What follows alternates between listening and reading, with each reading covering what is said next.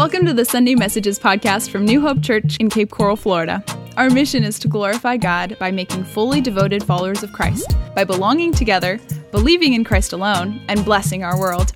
And wherever you are on your spiritual journey, we pray today's message brings you hope and help along the way. Amen. That's true. Love changes everything. It even changes the theme of our series. We just finished a series last week. We're starting a brand new series today called Love Changes Everything. So if it's your first Sunday, it's a perfect Sunday to start with us. Another reason why it's a perfect Sunday, you may have noticed some little chocolates either on your seat or the seat next to you. If you didn't notice the chocolates before you sat down, it's probably too late. you'll be explaining all day long. No, really, it's just chocolates. uh, if uh, there's actually a test, uh, we're talking about love today, and so we purposely didn't put them on every chair to find out who shares. we'll see how that went. Well, this. Yeah, uh, uh, the, the chocolates that were on my seat magically disappeared. Yeah. Probably someone else in your row, Jimmy, ate them. Probably. We'll see.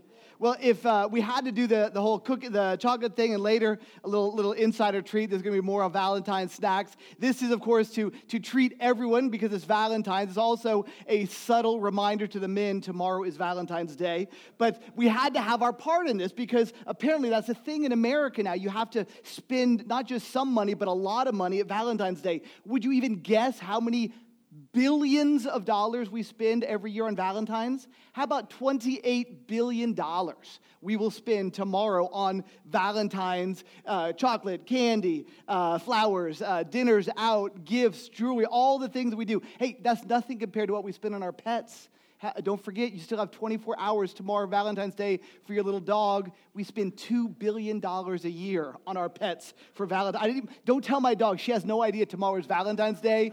I don't want her to know because we got to get into this. It could be super awkward. But I, I, I, know this is a thing. In fact, some of you might even know this about Valentine's Day, where it came from. I was reading up on it this week. It came from a, a, a priest who lived back in the, the days when the Roman centurions were still in charge. The emperor of Rome had decreed that all soldiers had to remain single as long as they were in service of the emperor. As long as they were in the army, they couldn't get married. So this, this priest was kind of a bit of a romantic. So he would set up secret secret nighttime wedding ceremonies. He'd get the soldiers and their young brides, and he would marry them off in the name of the church, in the name of the Bible, in the name of God, in the evening when, when no one else would know. And that went pretty well, went pretty beautifully until the emperor found out and off with his head. But that's, that kind of has to happen, otherwise, you can't become a saint. So his, his saint day is, uh, is February 14th. So we, we remember uh, St. Valentine for, for his romantic gesture that cost him his life, but it brought a lot of young couples together. So we still celebrate to this day. Wait a minute.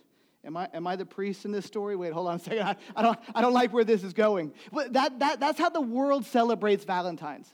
That's how the world celebrates love. And it's, it's not all bad. Some of it's cute, some of it's romantic. But what does, God, what does God's word say about love? And what does love look like? We're going to read a story today out of a, out of a letter from a guy in the Bible who you would not expect to write about love. In fact, when, when Jesus calls him to be one of his disciples, remember how Jesus did that? He called by name each one of those first disciples. He knew everything about them. He went after them. He asked them and brought them into his inner circle. He knew all this about this kid. He and his brother, they, are kind of a package deal. They came in together. They were hotheads. They were hot blooded. They were, they were radical. They, they, they, they acted and, and thought later. In fact, they had kind of a nickname when they came into the fold. They were the sons of thunder, the Bible says. In fact, they, they were radical. In fact, at one point, uh, some little village had kind of disrespected Jesus, and, and you know, he said, Well, let, let's just move on. And, and the guy says, No, let's go back. Jesus, I want you to call down fire on the village, destroy them all. I mean, this is, this is a kid who's writing this book about love. And then at the very end of Jesus' time, Jesus is walking into Jerusalem. Everyone's kind of imagining, okay, now this is a big ending, ending the big finish. Jesus is going to be crowned king, and we can follow him. And, and this young kid says, hey, Jesus, when you get there and you're in charge, make me on your right and my brother on your left. This is the kind of kid this was. And here we are who left their cell phone on stage? Well, I'm, folks online, I'm going to walk over there off camera to get the cell phone and turn it off because I'm afraid it's going to keep ringing. You're going to be really embarrassed when I call out the name of whose it is. It's not an iPhone, so I don't know how to turn it off. So, well, you kids, I know you know how to, I know it's not yours, but you guys know how to do stuff like that. If it's technical, you got to find someone under 20, they'll figure it out.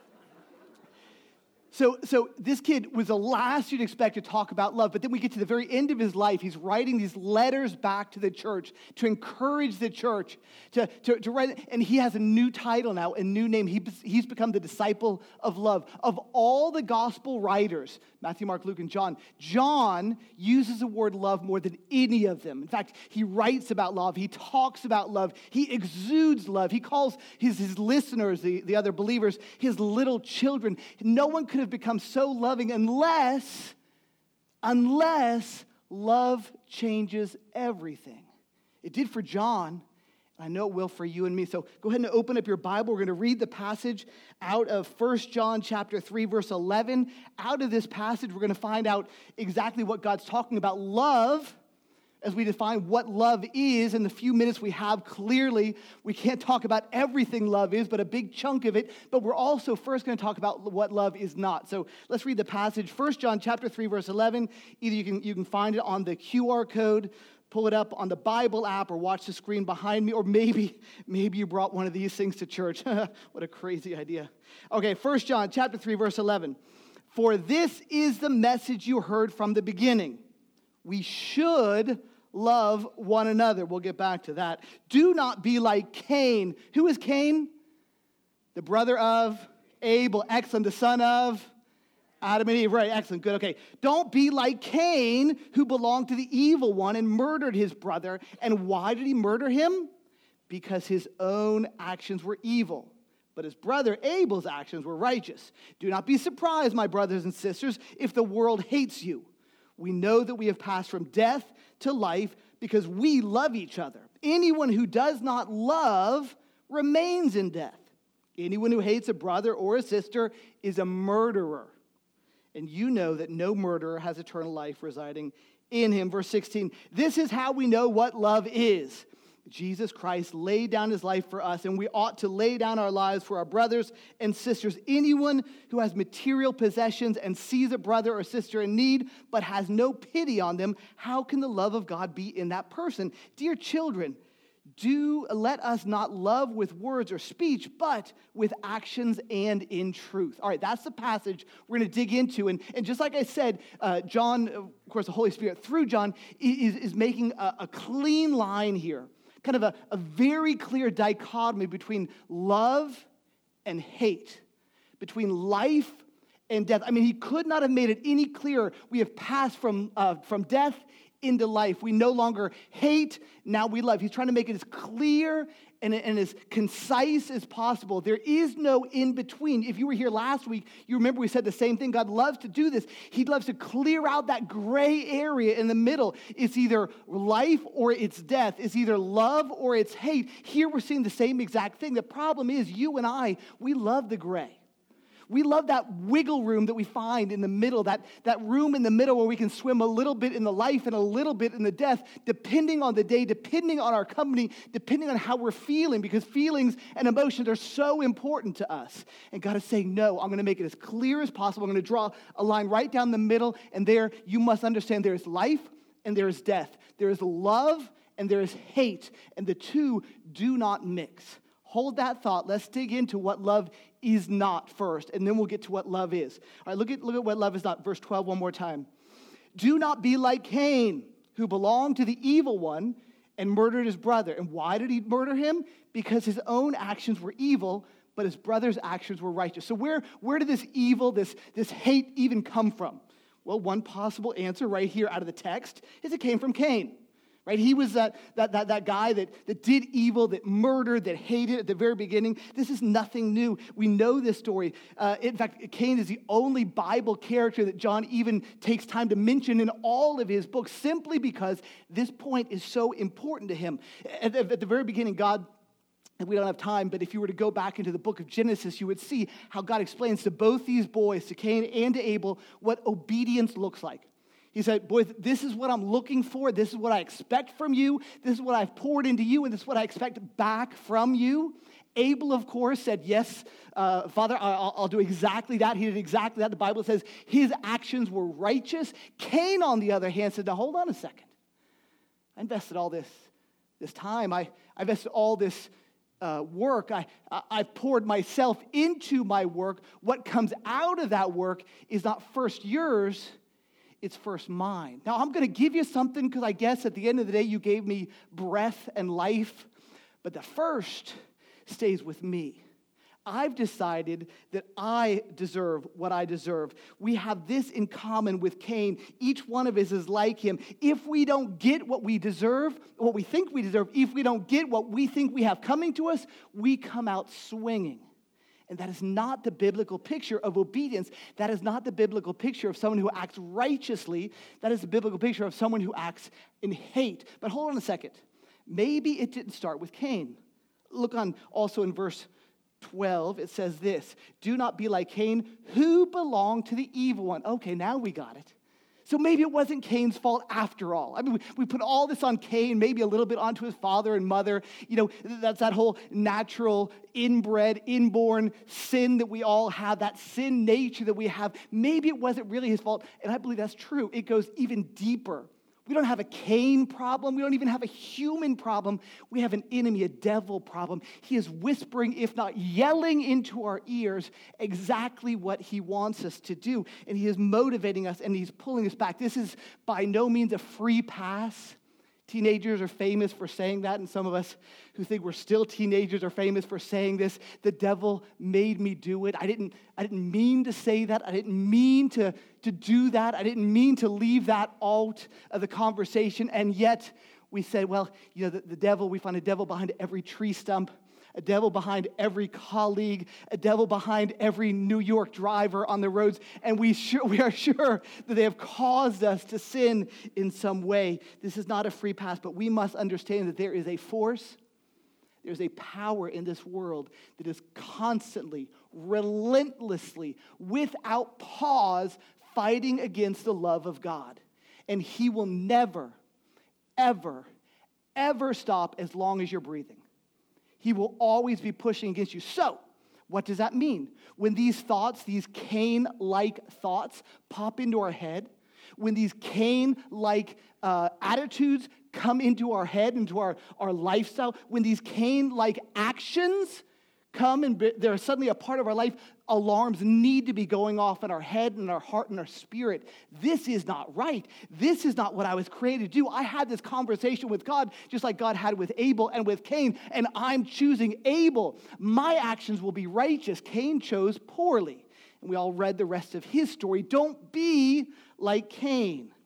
Where, where are these evil thoughts and this hate? Where is it going to lead? Look at verse 14. We know that we have passed from death to life because we love each other. Anyone who does not love remains in death. Here's the deal. Where does this hatred that we're talking about, this hatred that we found in Cain and uh, uh, uh, a bit in his parents, and then obviously in that, in that enemy that, that, that, that he belonged to, the evil one, the Bible says, where does that lead? First of all, it leads at best, at best, kind of a kind of an indifference towards the needs and the, and the hurts of others, at best. Maybe even a, an avoidance, an avoidance of those that, uh, that we no longer get along with, those that we've maybe bumped heads with, those that think differently than us sociologically, politically, even theologically. We've, we've, we've written them off, we, we avoid them at best. At worst, kind of like Cain here, we get into abuse, even murder. If you look at statistics for the murder rate in, the, in America to this day, the vast majority of murders that occur every single year in our country happen between two people that know each other. The majority of, the majority of those murders are in, inside family you know, husband, wife, kids, parents, brothers, and brothers. Some things never change.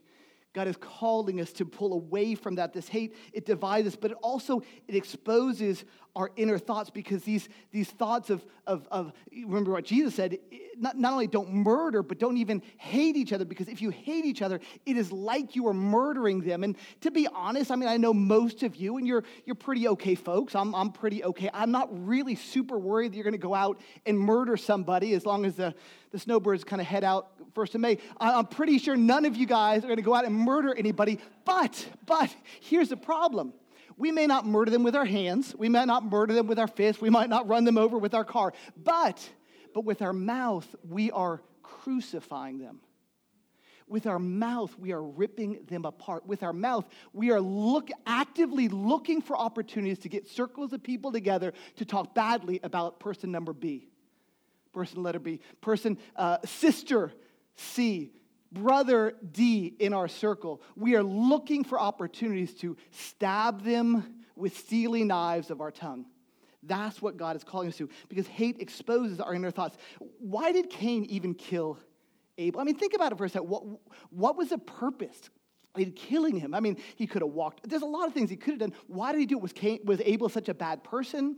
Was, was Abel a, a criminal? Was Abel doing something wrong? None of those things are true. The Bible says Abel's actions were righteous, but Cain's actions were evil. Violence and anger was the result there's no question, violence and anger were the result. That, he actually grabbed him. In fact, the Bible says when it killed him, it's that word for, for slaughtering. It's, it, it means, uh, excuse me, it's, it's kind of graphic, but he grabbed him by the head and he slit his throat. That's the word. What brings a brother to the point that he does something like that? Did he wake up that morning with that plan in place? Did he grow up his whole life waiting for the day when he could do something that horrible that here we are thousands of years later talking about? Is that, is that what happened? Or did that which, which was inside of him work itself out in these evil actions? And obviously, that is the answer. God is calling us to understand that the root is in our heart. God, God says that this hatred that, that is acted out, lived out outside of us, it exposes what is going on inside of us. And, and really, the trigger for Cain and quite possibly the trigger for some of us, I believe, is when he, in his unrighteousness, was confronted with righteousness. And I debated whether I wanted to say this part online, but I'm just going to say it. I wonder sometimes, not just this church, but churches in general, if people that walk away from church and, and gathering together and worship for all kinds of reasons, if a part of that might not be that they're sick and tired of covering up their unrighteousness. And every time they're confronted with righteousness from brothers and sisters, it wells something up inside of them that may work itself out in anger, in abuse, in violence, and murder. It happens thousands of years ago and every day in America. God is calling us to understand that that which is inside us will work itself out. When we see people go off on each other, the, the Karens in the parking lot, the, the comp- uh, political conspiracists on Facebook, the, the, the, the old guys sitting around the coffee shop just going off on whatever is not you know, their cup of tea. This is, this is that way of working itself out. But sometimes these folks don't just leave, they stay. You, you may have heard the story about, uh, I'll, I'll give her a new name. Her name is Sister Francine. She doesn't go to our church, but Sister Francine Francine, she was very busy at church. She had her fingers in everything, maybe a little too much. She had a lot to say about everything, maybe a little too much to say about everything. And because of her attitude and her forcefulness and how she served the Lord, she had uh, butted heads with a few of the other members, especially with Sister Margaret. The two of them couldn't, they were like oil and water. They, they were in the choir together, but one was way on one side, one was way on the other. They never even looked at each other. Well, one Sunday, Sister Francine was out visiting her aunt in uh, Wauchula, Florida. She comes back the next Sunday. Yeah, you know where Wauchula is. She comes back the next Sunday.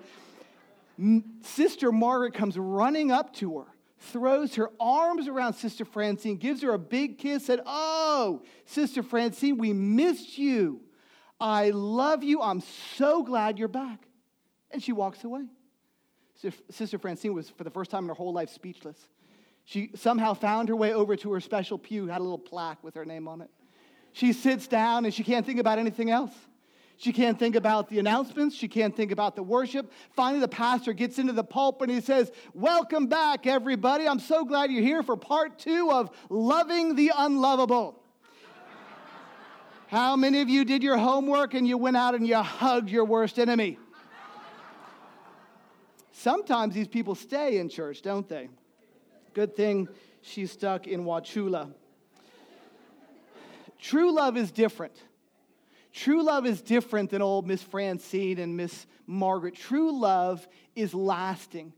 True love is not just faked with a hug or faked with a one time kiss because the pastor guilted you into it. True love, in fact, look at verse 11. It says this For this is the message you heard from the beginning. We should love. This is a very uh, interesting word. Of course, love is that, that famous Greek word agape. You've heard it many times. That unconditional love, the love of God, the love of a mother for her child, you know, uh, no strings attached. I just love you because you exist kind of love. But there's an ending on it that makes it mean something more than just that, as if, as if that's not enough. And what it means is a discriminating affection, a choosing to love, a choosing of another ahead of yourself.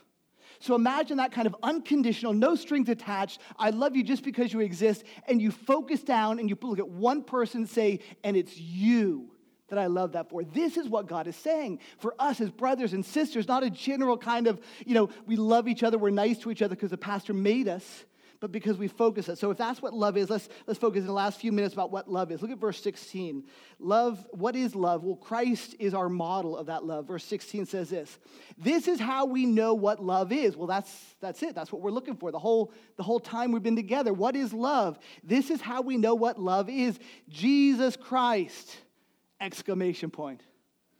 He laid down his life for us. So if we want to know what love is, the answer is Jesus. In fact, the Bible even says this is how we know, and that word know is that, that, that, that experiential knowing, that knowing from experience. What is God's word saying? Saying, if you know by experience Jesus, then you will know by experience love. If you want to know love by experience and experience love, then you must first know by experience Jesus. It's that simple. You can't get around Jesus to get to real love. Now, what's the problem? We understand that we need some kind of role model in our lives. We've been doing it since we were kids whether it's a sports role model, a, a music uh, act role model, uh, an actor, uh, a favorite teacher, whatever. Nothing against any of those folks. I'm sure they're fine folks, the Hollywood folks. They tend to crash and burn before they're 30, but whatever. The, the, the role models we choose are fine for a time, but they don't last. We suddenly, we suddenly tend to, to pick up on their, their, their social cues, their, the words that they use, the attitudes they have the, the, their willingness to throw in the towel when things get tough, their willingness to give up when things don't go their way, their unwillingness to stick it out even when it's hard. Here's the difference. If Jesus is your role model, if we look to Jesus and we know him experientially, we have an experience with Jesus, we have someone who will never let us down, whose, whose uh, example will never fail, his testimony will never be off. God is our example. If we know Christ, we will know love. Secondly, look at verse 17. If anyone has material possessions and sees a brother or sister in need but has no pity on them, how can the love of God be in that person? Secondly, we need to understand that love unites the family. Love unites the family of God. What does it mean to lay down your life? Now, we just read that in the Bible. We, as soon as we said that, that Jesus laid down his life, pictures started floating into our brain of of that Good Friday. Well, we call it Good Friday. For, for Jesus, a pretty tough Friday. For that tough Friday afternoon when he was literally nailed to a cross and he hung there until his last breath went out of him. That was not a pleasant experience. That what it means. That's what it meant for him to lay down his life for us. But what does it mean for you and me to lay down our life for others? If this is what love is, laying down our life, what does it look like? It's not a one-time act as much as it is a hundred or a thousand or a million small acts every single day, a constant, a lifestyle of laying our lives down. The Bible says, if anyone has material need and sees, this is an excellent word. Pick up on this. This, this isn't a passing glance. This isn't a, uh, a quick judgment. You know, like the, you know, the kind you make when you're driving and, and you pull over and you're at a stoplight and, and one of those folks there with a sign, they need help they need money and they have a story and they come by and you take a passing glance, but you avert your eyes as quickly as possible because if you get eye contact and you have to give them something, you know what I'm saying? This is not that word. This word actually means to, to um, analyze, to perceive, to study, not a passing glance, not a quick judgment, but to look into someone's eyes as if you're looking into their soul. So, what is God saying? We are to know and to see each other. Folks, this is the biggest win of the entire story of love to see and to know our brothers and sisters.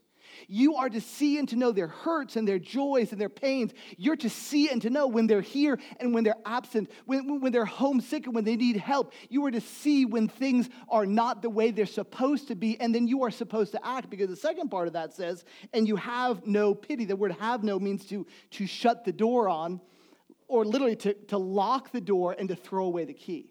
So that means you see them, you understand the need, whatever it is. It could be financial, it could be someone just to give them a hug, it could be someone just to go by and bring them a meal, it could be someone to go by and just sit with them as they grieve the loss of a loved one. Whatever that need is, you've seen that, you've understood that. You know, and the Bible says pity or compassion wells up inside you. Remember, we've had that word before too. It's, it's the same exact Greek word for innards innards, yeah, we don't say that word very much, right? Our guts. It's saying, I feel in my guts, in my innards, the pain that you're feeling. So, you've seen the need, that compassion, that pain in your innards is, is compelling you to do something, but the Bible says you shut the door. You not only shut the door, you lock it. You not only shut the door and lock it, you shut the door, you lock it, and you throw away the key. I am never helping that person. I am never laying down 30 whole minutes to that person, three whole hours to that person, three weeks of my life to that person. I'm shutting the door on that and I'm moving forward because I am taking care of me first. That is not love. God's love is very different. Here's, the, here's uh, finally, here's the litmus test of what love is. Look one more time at verse 14. We know that we have passed from death to life because we love each other. But anyone who does not love still remains in death. Now, this is important. Remember at the very beginning, we talked about how the Holy Spirit, through John, was making a very clear, a very clear distinction between love and hate, life and death. You remember that? Here we are at the very end, and John's doing the very same thing. He's saying, You are either in or you are out. You are either living a life of love and a life full of life, or you're living a life full of hate and a life full of death. There is no in between. Have you made that choice? Here's what God is calling us He is calling us to live differently. Yes, Jesus accepts us and, and brings us into his family no matter how we come to him. But here's the deal Jesus loves us too much to leave us the way he found us. There is a growing, there's a maturing, there's a building up, there's a, a, a, a taking on of things, there's a discipleship that happens. But if we continue to live for ourselves, if we continue to be unwilling to be inconvenienced for others, if we continue to be unwilling to feel another's pain, then there is a problem that we need to take a very serious look. Scientists would talk about a, a litmus test. And maybe you remember that from school. Maybe some of you are scientists. You still do litmus tests. If you have a swimming pool in Florida, I know you do litmus tests. What do you test with a litmus test? The pH, the acidity or, or, or basicness of water or fluid. Is it acidic or is it basic? Here's the deal about a litmus test there's no in between whatever fluid, whatever pool water, whatever, whatever element you're testing there, it's going to come up at the end of this litmus test either acidic or basic. There is no in between. Love is that litmus test for our life in Christ. If it is not there, then guess what? You have some serious prayer and consideration to do. Every time I think about this kind of love, this kind of love that changes everything, I think about a friend of mine named Simon. It's this is crazy story that happened very early in our ministry. We were brand new, right out of seminary, had, had just arrived on this island called Tobago in the Caribbean well, someone had to go. So we're, we're on Tobago serving the Lord, planting churches. And, and this young kid, Simon, he wanted to be a pastor. And so we were mentoring Simon, training him, giving him opportunities. And then I heard his story. Here, here's Simon's story. Some of you have heard me tell this story, but it, it, it's just perfect for what we're talking about today. Simon grew up on another island called Trinidad. His dad was a farmer. He didn't farm normal stuff like wheat and corn, he farmed marijuana and cocaine and they lived up on a mountain. So in the, in the morning, the dad would take the, the freshly produced drugs, pack it into little Simon's backpack, and pat him on the butt and says, Get on down to school. Simon would, would kind of curve his way down the mountain, and before he gets to school, the drug dealer would come over, open up the backpack, pull out the drugs, close it up, pat little Simon on the butt, say, All right, get on to school. After school, Simon would come back by the drug dealer, would put the money in the backpack, zip it up, and say, Okay, get on home to your daddy. By the time he was a teenager, he had begun selling the drugs himself, taking the drugs. He, he, by the time he was 15, he was so stoned out of his head one night, he couldn't even find the trail that led back home. Suddenly he hears music and he looks over. There's a, a big old tent, like a circus tent. He's all right, I'm just going to sit down for a while and sober up and I'll find my way home later. He sits down, it's a revival. And for the first time in his whole life, he hears as a preacher screaming into the microphone God, loves you. And he starts crying. Everything, all the junk, everything that was in his life just pours out of his eyes. That night, Simon gets saved. I met him two years later. Now he's on our island wanting to be a preacher. So on Tuesday nights in his little village, we'd set up with, uh, I had a pickup truck. We'd set up a couple speakers on top and a microphone like Pastor Philip uses. And we'd sing a few songs. And people would come out of their houses all up on the mountainside and just to kind of listen in to the, to the worship and then to the preach. And this Tuesday, it was Simon's turn to preach. So he gets up in that little microphone. He's just going. He's just telling the folks everything about Jesus, everything you could think of about God. And like it happens here in Florida, it happens in the Caribbean, this big old rain cloud comes over and just dumps rain right on us. Well, the rest of us, we go running under a tree. And I turned around and I saw something I will never forget. There's Simon screaming at the top of his lungs, drenched, soaking wet in the rain, screaming, God loves you. God loves you. You know, because God loved Simon so much, he gave his only son to die for Simon. And now, Simon, because he loves God so much, he's giving everything in him so that others would know this love. Love changes everything. Have you let God's love change everything in your heart yet? Have you allowed God to take that death and that hate that is there from the very beginning of time out of your life and fill it with God's love? We're about to, to celebrate uh, communion. At our church, we celebrate what we call open communion. That means if you are a believer in Jesus Christ, you are most welcome to participate with us. But what we always say is this we do this once a month, and we say this is like a, a reset sometimes during the month and the days since we've, we've veered off to the right or the left, or maybe you discovered in our dis- study of God's word that you've still remained on the hate and death side because there is no middle ground. And you are ready to move over to God's side of love and life. Speak to God about that in these moments. We purposely go a little slower than we need to. We purposely leave you a little time to think and to pray. There's no rush. In fact, in just a minute, we'll invite you either to these tables or there's one in the back, whichever is most convenient.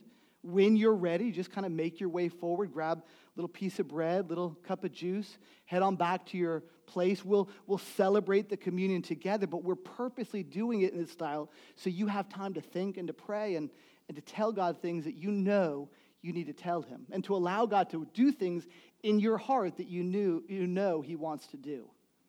Let me pray for us after that, the music's going to begin. The deacons are going to come, kind of get ready, and you just kind of make your way to whichever table is closest for you. In the meantime, please be praying.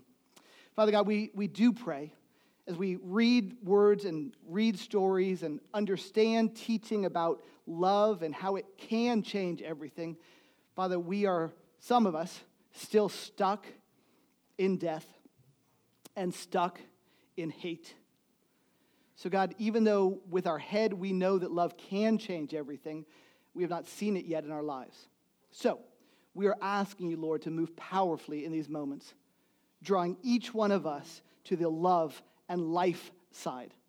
There is no middle ground, there is no swimming in the middle, there is no wiggle room. We are choosing today to love you and to have that life eternal. Speak to us, Lord, as we commemorate all that you taught, all that you lived, and not only your death, but Lord, even your resurrection, all for, to give us the opportunity to have this life. Thank you, Jesus. Amen. Thanks for joining us on today's podcast. We hope it's been an encouragement to you. You can find more free resources, learn about our church, and partner with us financially when you visit us online at newhopecapecoral.com. Also, if you have a question or a story to share, we'd love to hear from you. Drop us a line on the contact page, once again, at newhopecapecoral.com. Finally, if this message was a blessing to you, would you take a moment to share that blessing with others? You can do that by subscribing on Spotify, Apple Podcasts, or wherever you listen, and by leaving a review to share your story with others. Thanks again for tuning in and for helping us share the hope of Jesus with the world he loves. We'll see you next time.